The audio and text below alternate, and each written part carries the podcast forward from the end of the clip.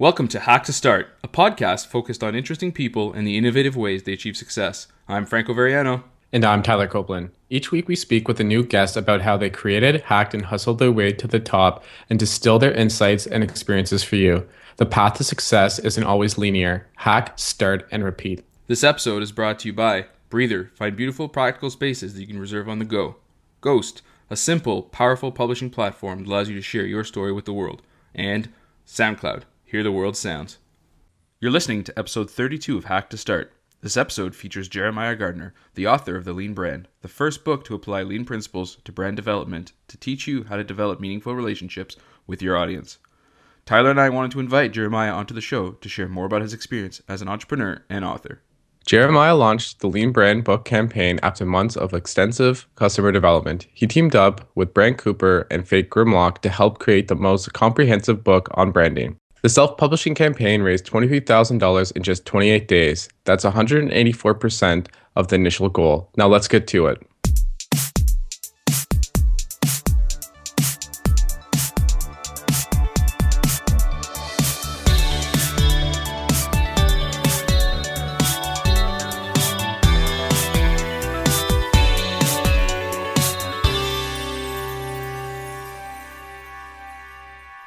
Hey, Jeremiah. Thanks for being on the show today. Hey, Franco. It's a pleasure to be here. Thanks for having me. Uh, you're very welcome. It's been a long time since uh, since we last spoke, so I'm looking forward to uh, you know learning a little bit more about what you've been up to in the meantime, and, and having you share that story with uh, with the listeners. Yeah, me too. I'm excited to to hang out with you and, and chat some lean brand. It'd be good. yeah, for sure. So uh, before we get too far into it, uh, do you want to tell us a little bit about yourself? where are you from? What did you study? And how did your passion for entrepreneurship really develop? Yeah, sure. Um, well, I'm from, I always say that I was born in the city of sin and raised in the city of angels. So, born in Las Vegas and raised in Los Angeles. There you go. And, uh, you know, so kind of fun stuff. And, and I went to school, uh, got my degree in political science and organizational communication, and really worked in politics for a little while and realized pretty quickly it wasn't for me. And so, I was kind of a wandering, you know, solopreneur, uh, always risk and, and the chance of reward interests me. And you know, I think the more that you learn just by doing that, there's opportunity, and, and that failure isn't you know the end of everything. And I've failed a lot more than probably have succeeded in entrepreneurship. Um, the more that you kind of feel emboldened to do it.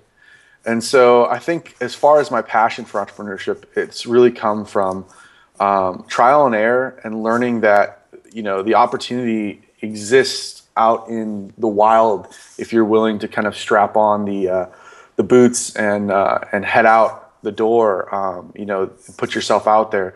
Things are are out there for you to engage with and to learn from, and to continue to grow with and create kind of your own path.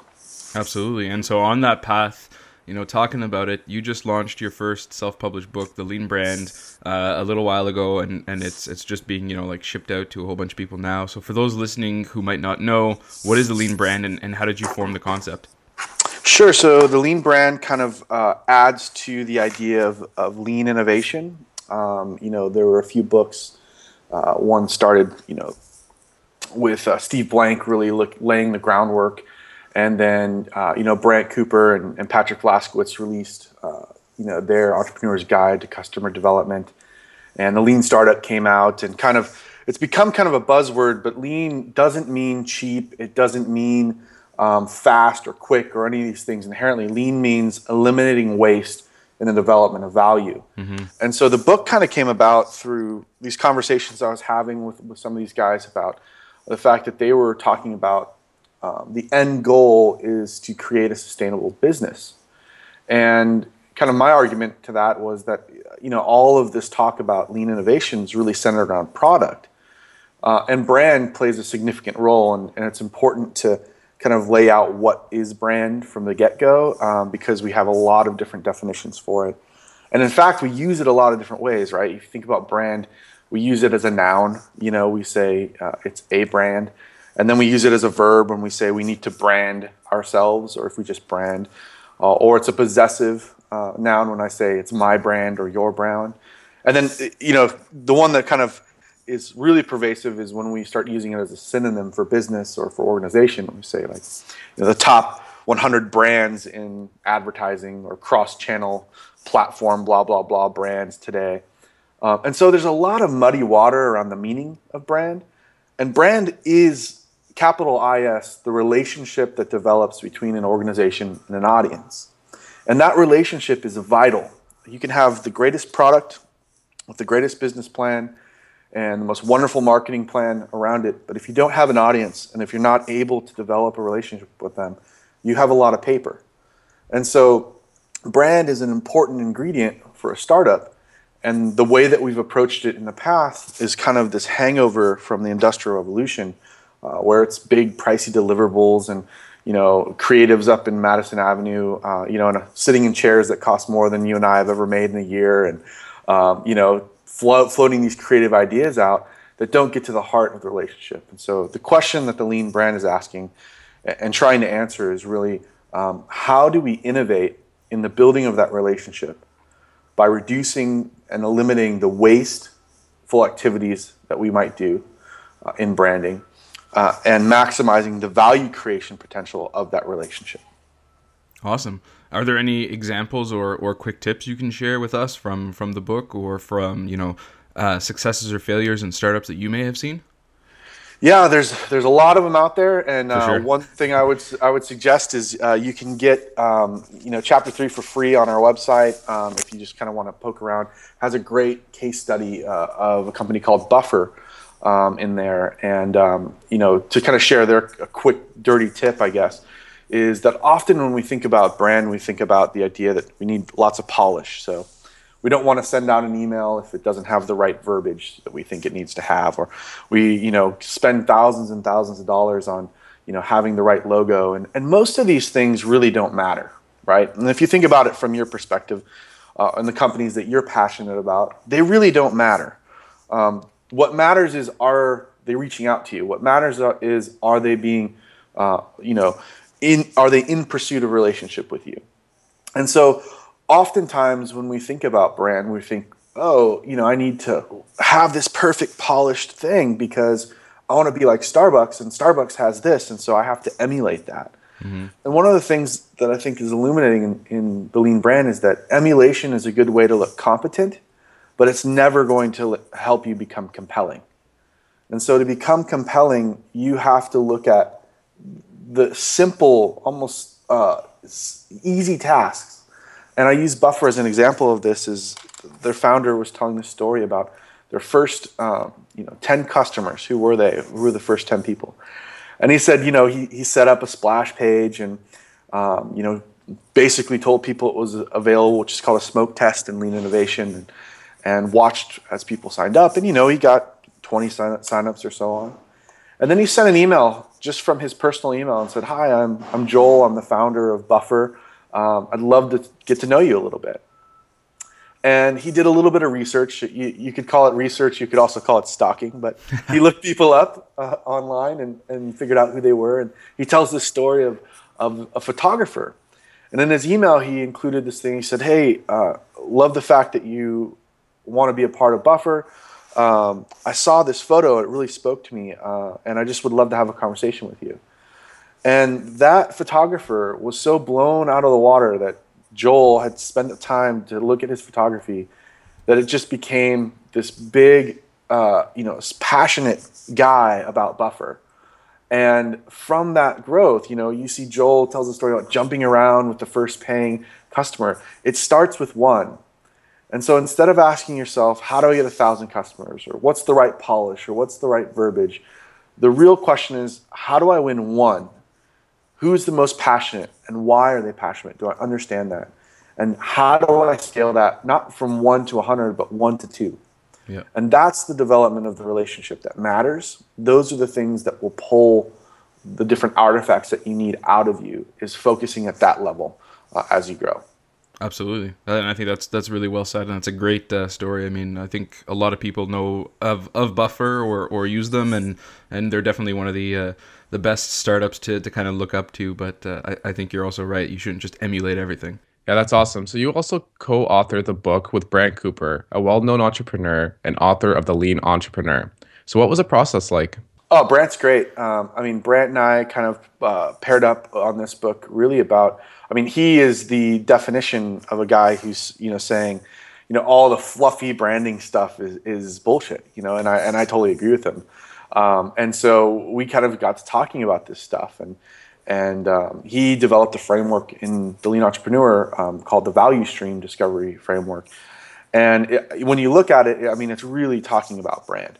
And so what we tried to do was align uh, the Lean brand to the Value Stream Framework and back to some of Eric Ries's work in the Lean Startup so that the idea is that you don't have to you know read the lean brand and then do a whole different set of uh, activities and experiments and ideologies that they all kind of fit together mm-hmm. and they work together to form truly a sustainable um, company and so i mean to answer your question directly working with brant was great um, it's really been a great partnership i think for both of us um, and it's really helped kind of clarify um, what truly brand innovation means um, for a startup because it doesn't mean the same thing for a startup that it means for you know a Trader Joe's or or somewhere on the F50 list. You know. So why did you feel it best to go the self-publishing route? Well, uh, it's, it's, do you have like another three hours to describe that? Uh, in short, publishing's changing. Um, it, it's it's kind of like a wild, wild west frontier. It's, it's it reminds me of the internet uh, back in the boom in, in some ways. Um, because the, the medium through which publishing, things are published, um, is changing. So it's not just that it's digital, it's not just that um, you know bookstores are starting to close down, and, and it's not just that you can now publish anything, it's the fact that reading has changed in a way. The way that we uh, engage with content has changed.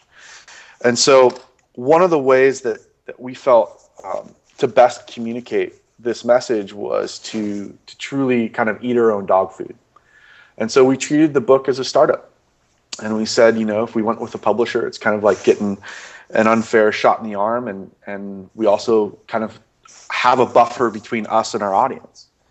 And so we decided pretty early on that that we wanted to kind of take this on and, and it's not purely self-published, it's really an independent publisher um, called Market by Numbers Press, um, which Brant and I have kind of uh, are now uh, spearheading that. And what we wanted to prove was one that you could do it, um, and two that in the process of doing that, that you could develop an audience around a book. And so um, one of the things that we wanted to be able to do was to test the material and fail at that material.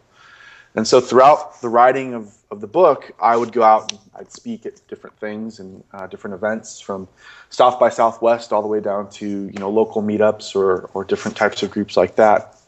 And um, and I would test material and I'd be uh, really aware on the certain pieces that I was testing. And I would be proactive about getting feedback. I mean, repeat that back to me in a, in a coffee. What did you get from this? What do you think about this concept? Um, did this make sense to you? How does it apply to your situation? And what was amazing about that was that we were learning not only about the content, but about the audience. And that process uh, in general is not something that traditional publishing does, and it's not something that really they're interested in doing. They're interested in getting the book out there. Mm-hmm. And we were much more interested in creating value with the book, and creating value is hard and so we wanted to go our own path with it. I guess is is the short answer to why we went self-publishing. Um, I'd also say that I think if you're going to write a book like the Lean Brand uh, and you're unwilling to eat your own dog food, you probably should rethink whether or not you want to write that book. Yeah, yeah for sure. Um, and so there are many days that it was hard. It still is hard, um, and it should be hard. And I've come to the conclusion that um, create that writing a book and publishing a book and supporting people who have read your book um, and creating an ecosystem for people to step into and start using it is hard, extremely hard. And the reason for that is because creating value is hard, and it always will be. And so that gave us the freedom to step into that, to be wrong, to experiment, to fail even um, without the buffer of a traditional publisher or the deadline of a traditional publisher who just wants the text so they can get the book out. For sure, that's that's pretty uh, crazy. Um, so so we'll get a little bit more into the actual process here in, in, just a bit, but I also just wanted to highlight something that, that I think is you know adds adds some character to the book. Um, you know, you guys feature illustrations by the one and only startup dinosaur, Fake Grimlock. How did that actually happen? And do you now know the identity of, of him or her, or was this all done through email and under you know the cover of darkness? So uh, I cannot confirm nor deny, nor deny. that oh, no. the, the uh, identity of of uh, you know the coffee loving bacon eating dinosaur fake Grimlock. Um, you, no, you know fake Grimlock has something to say and, and it aligns so much with what we have to say, uh, and that is that um, to to truly get find success, uh, you have to get out into the world. And Fake Grimlock's viewpoint um, was really that it's not about who's saying something; it's about what's being said. Yeah, and uh, that's a strong statement, and I believe that. And so it just felt like a great connection um, and a great point of connection for for us to work together and to find ways to continue to work together, which we uh, are kind of looking at right now. Um, of how do we continue this because it's just been a kind of a partnership uh, made in heaven in some ways, and so uh, we loved working with the dinosaur. We'll continue working with the dinosaur, and um, and I highly recommend that you, if you haven't yet, uh, get a copy of uh, Fake Grimlock's book because it's just brilliantly funny and makes a great point. So yeah, absolutely. So how did you guys come together to to figure that out? Was that something that was agreed upon day one, or did it sort of evolve as you guys were talking about some of the material? Uh, it's the same process as everything else. Uh, you know, it, it, evolves. The relationship evolves. Um, you know, we uh, we kind of talked about it in the very beginning. This metaphor of uh, you know Mordor and uh, you know this uh, you know big brand ivory tower that looked like you know something out of the Hobbit or out of Lord of the Rings. You know, and yeah. and then the adventurer steps out and has to go. And, and there was this idea of this sword that there was this lean brand sword of truth and and of course we take all this and we test it and, and play with it and and uh, you know can take it to the to the nth extent that's just terrible um, and so out of that those those real conversations down to what do we want to test specifically um, about that metaphor kind of the artwork took on a life of its own and a metaphor all its own mm-hmm. uh, that really just went to support the message of the text and i think the best thing i, I could ever see is a one of our early adopters sent me this photo, and um, it's of his son who's three years old. Um, and he sent me an email. He said, you know, I don't know what it is, but I have your book out on the, you know, my coffee table. And every night, my son goes and picks up that book and and sits for like 45 minutes and flips through it. And he said he doesn't sit for 45 minutes with Thomas the Train, but he'll sit for 45 minutes with the Lean Brand and flip through it. And it just goes to to say, you know, I'm like, oh, you know, either the kid's brilliant and you know he's genius and, and he understands it all, and I need to quit what I'm doing, or he's looking for the photos and he's looking for the images and the illustrations, and um, and they communicate that powerfully, yeah. um, which is amazing. So it evolves. Everything evolves. Uh, you know, if we were still writing the book and finishing it today, I'm sure there would be sentences and images and and graphics and things that we would continue to evolve. At some point with the book, you just have to say okay, we're there um, to a point where we know it creates value. Let's launch it, and then we'll continue to create value after it's launched. For sure. And so one of the things you guys did when, when you did launch, or I guess just before launching, was actually creating a, a kind of a crowdsourcing campaign. So you ended up raising a little bit more than uh, twenty three thousand dollars in just a little bit less than than a month.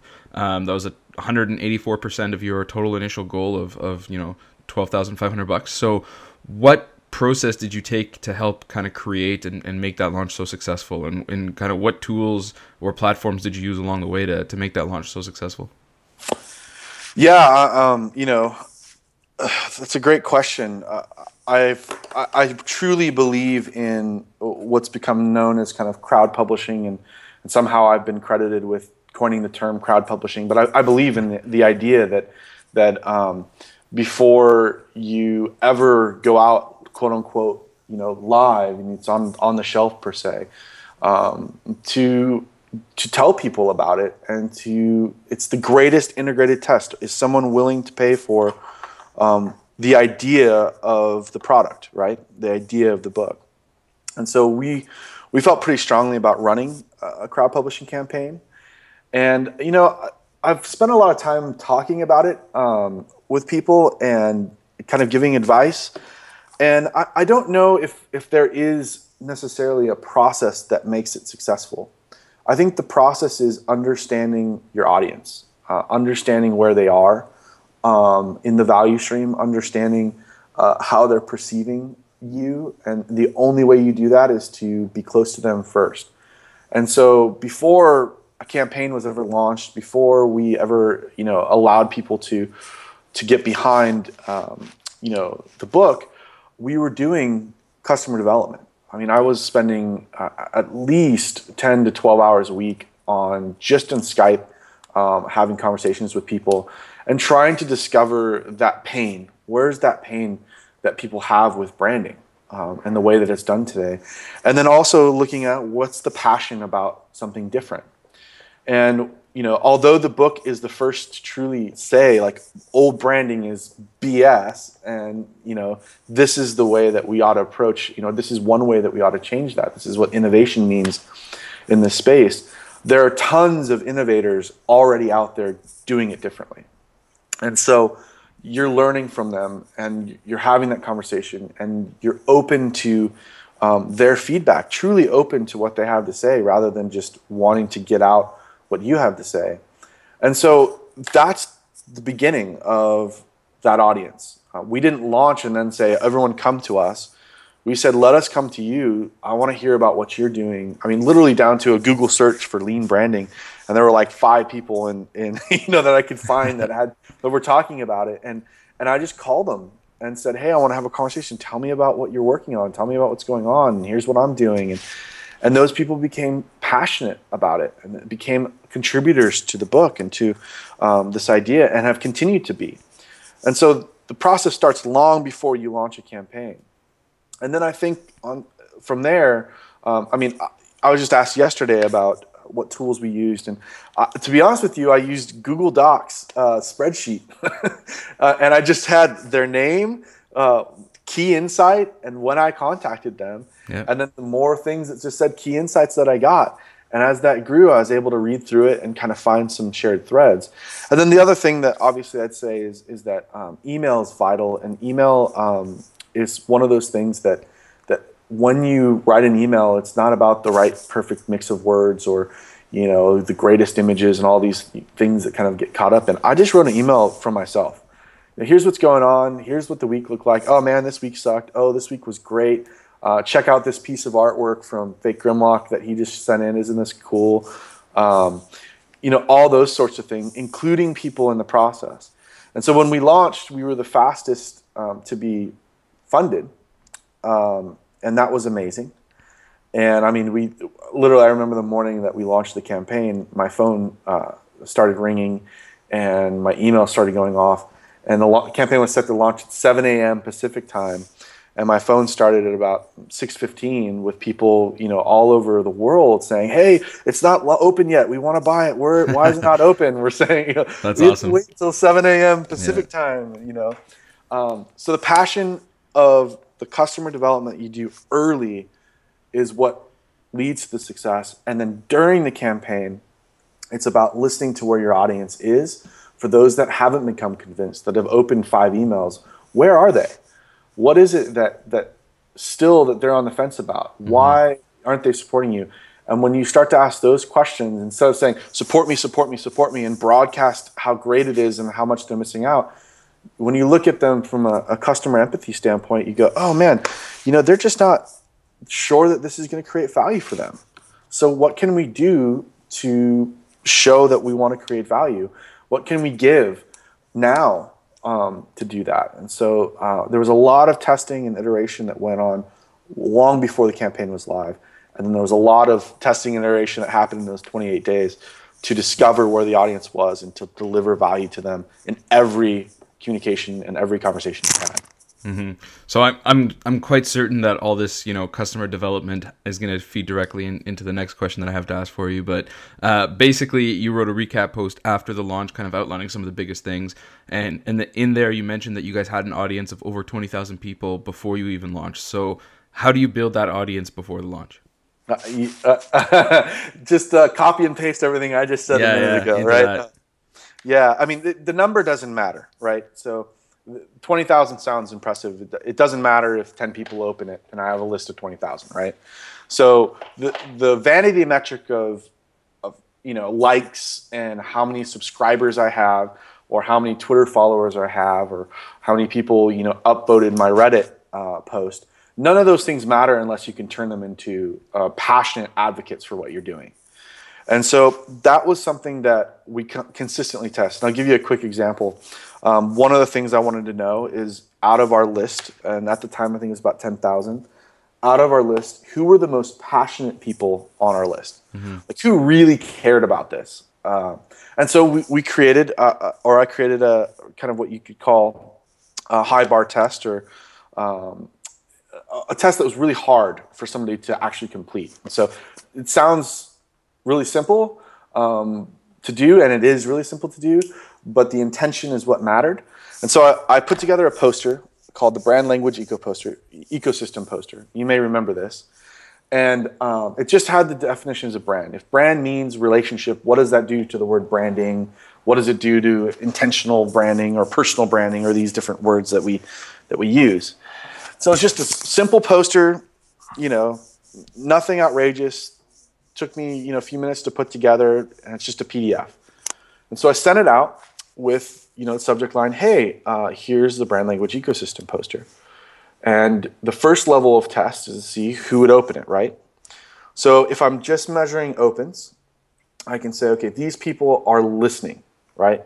At least they're willing to listen to me. And they opened it and they didn't just like, then they read it, right? At least. Mm-hmm. And then the next layer is I said, okay, here's the poster click here to download it, right? So there's another level. Now they're engaging with it, that they want the poster in some way, okay? So now we're filtering down from just those that may be listening or paying attention to those that have engaged with us in some way. Okay, so we look at that number. And then the next thing that we do is I said, um, and print it out, tape it up in your office or your workspace, pull out your phone, take a photo of it, and share it on Instagram or Facebook or um, Twitter with this hashtag, right? So yeah. high bar, right? And all I did was sit on Twitter. Uh, actually, it was just Twitter. It wasn't Facebook and, and Instagram. It was just Twitter. All I did was sat on Twitter and follow the hashtag for the day. And every time someone posted a photo, I'd reach out to them immediately and I'd send them an email and I'd say, Hey, I saw the photo. That's awesome. It's great. I want to have a conversation. I want to get to know you and, and why you printed it out and all this stuff. And that's just one example of saying, okay, how do we go deeper in discovering where people are in relation to us? And obviously, the people that took the photo mm-hmm. and posted it up and took the, you know, shared it are passionate about it. At least to some level, we can say that they're passionate. Absolutely. And so now, how do we go deeper, right? And so, and then how do you use that learning to then the next people that you're reaching out to? And so that's how the list has grown.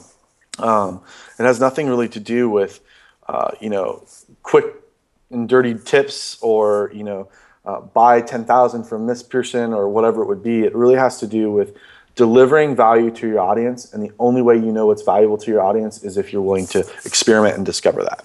Yep, that, that's really, really cool. I really like that. Um, so you know, while the book launch and, and campaign was, was going on during the during that during that month, you had some really crazy personal stuff going on. Um, like wildfires basically forced you to evacuate your house. Um, what were some of the biggest lessons you know you learned or or can now look back and learn from from that from that time? I mean, like what was going through your mind as that's happening? Oh man, yeah. So yeah, wildfires almost burned down the house um, from all sides of the house, which was crazy. Uh, so we went through, uh, I think it was a seven day, five, six day evacuation. Um, my car got stolen in the process of that, um, which wasn't very fun. And, um, and a bunch of other things. It was it's a, I wrote a really long post, and I always thank people for reading because it's really long, but uh, it kind of sums up the emotions of of that time. And and I think the biggest insight through that because you go through the highs and lows. I mean, there were seven days I could care less about what was happening with the campaign, and I, and that's not to say that um, I didn't care about my audience anymore. It was to say that it wasn't the most important thing um, to me. It, my family and my family's safety was the most important thing, and and it's emotional going through stuff like that. And so, um, being present there was more important than being present in the campaign. And so, when you come back to it, it's kind of like going, "Oh man, um, you know, I left this for seven days, and it's just, uh, it, it's you know, petered out. It's kind of like, uh, you know, if you leave a fire burning for seven days, it's going to die mm-hmm. um, unless it has more fuel. And we weren't giving any fuel to the campaign. And so, when I came back, I think the biggest like lesson is the word we. And I know it sounds uh, somewhat, you know, tired or, or trite uh, maybe, but but there was a community that had already been developed around what I was doing and, and you know the book and the idea of brand innovation. And there was just personal things, obviously a fire and cars and all these other crazy things that happened um, that really prohibited me from engaging and when I went to the community and said, here's what's going on, they rallied around us and they rallied around me personally. And they turned it from I am running campaign or me and my team or you know the, the couple of us to it being we. Mm-hmm. And that's what what changed things and that's what brought life back to the campaign and brought life back to um, kind of this this community was the we and so we you know people that we're passionate already, we're out there sharing it. We're out there talking about it. We're out there, uh, you know, bringing their friends along with them and their and their colleagues, and to the point that I, I remember sitting in the last, uh, you know, uh, two hours of the campaign uh, in my office, and uh, it was kind of like hitting refresh um, a bunch of times. It was kind of like crack to watch, you know, what was happening. Yeah, for sure. And um, and we crashed the site right because there were so many people that were getting on to order the book that the the publisher site crashes and all of a sudden there's emails flooding in and and I'm you know taking orders through PayPal because I don't know how else to do it because the site's down and and um and that passion just sustained. I wish we had let it run for another four or five days, right? Um, mm-hmm. Because it was there. But uh, but that's the biggest lesson is is that it's not and, and this is true as a startup founder, this is true as an author, this is true as a small business owner. It's not just you. It's you and your audience and the people that have chosen to go with you on that journey of shared value. And that means that your brand is the relationship and is shared with other people. So you don't have autonomy, you don't have complete control, but you also don't go it alone. And that word we is so important, and to continue to focus on that is what grows something. The more that we say it's it's mine and it's I want to do this, and it's you know you know they're going to fall in line. Um, the less and the farther and farther we get away from our audience, and the farther and farther we get away from true organic growth. And so, we is such an important word, and, and it's a lesson that came out of uh, my house almost burning down, and my car getting stolen, and the campaign almost failing, and all those fun things. So so crazy, but but very humbling to hear too at the same time. Yeah, yeah, it was. It was. Uh, we look back at it. You know, my wife and I have joked uh, quite often about the fact that um, 2014 was just wild. Uh, she launched her startup in 2014, um, which is awesome, and I think it's amazing. And uh, obviously, I, I, wrote and launched a book. Um, you know, was going all over the place. We bought a house. Uh, it almost burned down, um, and uh, bought a car. And we were joking literally at the end of 2014 just about the fact that, like, okay, if you look at this year, there's the only thing we could have done more at this point, personally, is to have a kid. And lo and behold, in September we find out we're pregnant. So we're, we're expecting in April. So uh, congratulations! Uh, the universe just kind of you guys did everything. Yeah, we, we can take 2015 off, I think. So wow, that that is yeah. insanity. So I mean, with all that being said, what's next for you and the, and the Lean brand? Uh, you know, in, in the coming in the future. Yeah, so um, that's a great question. The bottom line is that a book is an idea. It's a it's a framework, and all frameworks and all ideas are wrong. right? And I accept that I am wrong in some way. The hope is is that it, the lean brand is useful. And so the only way that the lean brand or that a book in general can continue to have an audience is if other people take it and make it their own. And so I've realized that my job, um, you know, at this point is to find ways to support those that um, have have taken the, the concepts and applied them and, and are practicing them and using them and, and have made it their own. Um, it's not about me standing on, you know, a stump and saying, oh, this is the only way to do it and everybody else stinks. It's about me saying, look at these people that are doing it. Let's learn from them and, and being a connecting point um, for resources and for relationships and for um, opportunities for people to grow in this. And so that's that's what I'm focused on. Um, one of the things I'm really excited. Actually, uh, this is the first time to announce this publicly, um, so you can take that to the bank and run with it. Nice. Um, but we are launching a thing called uh, Lean Brand Lab, and the idea is that it's a two-day uh, brand innovation accelerator uh, in San Diego, California. Uh, and we'll invite 12 startups. Um, so you can apply, and we'll invite 12 startups to come to this um, from anywhere in, in, the world. And we'll spend two days um, digging into their relationship with their audience and looking at ways to innovate. And we'll hear from some amazing uh, people that have done it. Uh, some of the case studies in the book, Zesty.io, um, Joel will be a part of it, um, all the way down to uh, some of the founders of of GoPro and so on and so forth are going to come and speak. And, and it's not a conference, it truly is a lab. It's a chance for us to work together closely on how that relationship's going, um, diagnose what's happening, and find ways to experiment and run our first experiment during those two days uh, in the effort towards building passionate customers. And so um, that's what we're going to launch. That's what we're going to do next, uh, Lean Brand Lab.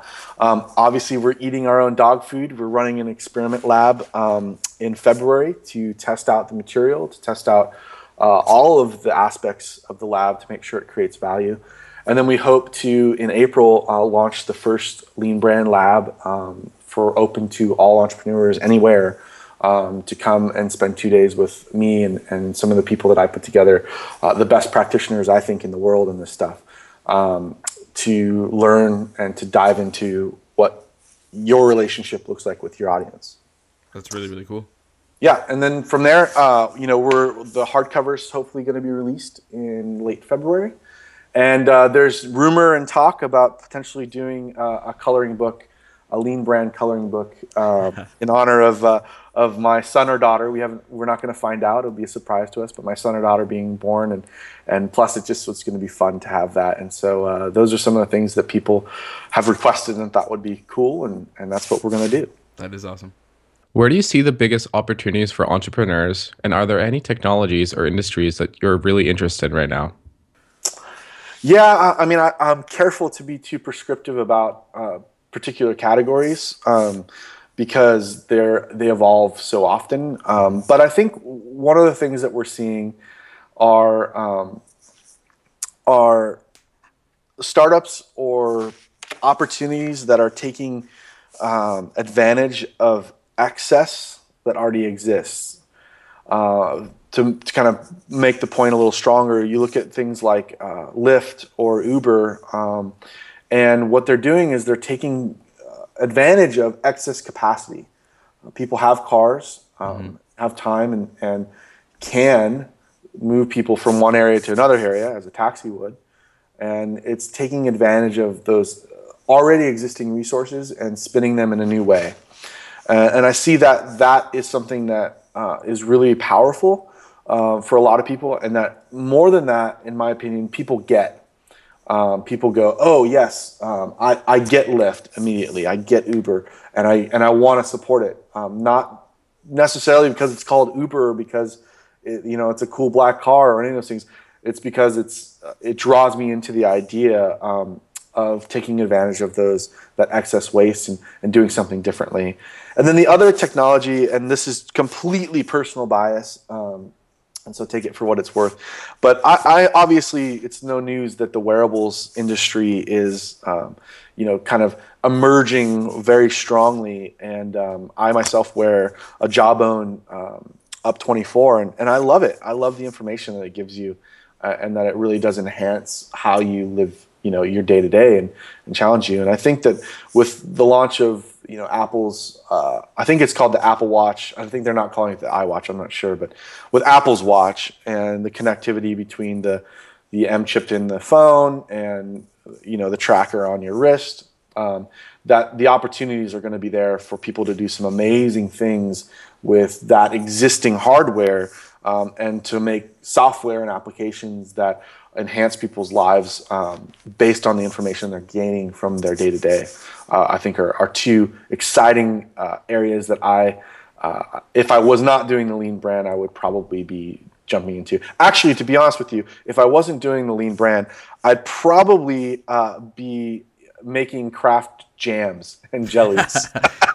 because I just think it's super fun and I love to cook. And um, we had a little company called Jamcraft that uh, sold at farmers markets type of thing, and and I just thought it was really fun. And um, but it takes a lot of time and, and a lot of sugar, and so I haven't really been able to dive back into that. So for sure, that's awesome. Um, so I mean, besides the Lean brand, are there any apps, books, or tools that you're completely obsessed with right now? Yeah, uh, there is. Uh, I'm reading a lot of of uh, you know parenting things. Um, and so that's one thing I, I, won't go into. But there's a book that, that has just kind of blown personally my mind. And I'm sure a lot of people have already read it. But um, it's called Sort Your Brain Out. And it's by uh, Jack Lewis and, and, Adrian Webster. And, um, you know, I am not a neuroscientist. Um, and usually I, you know, avoid that conversation.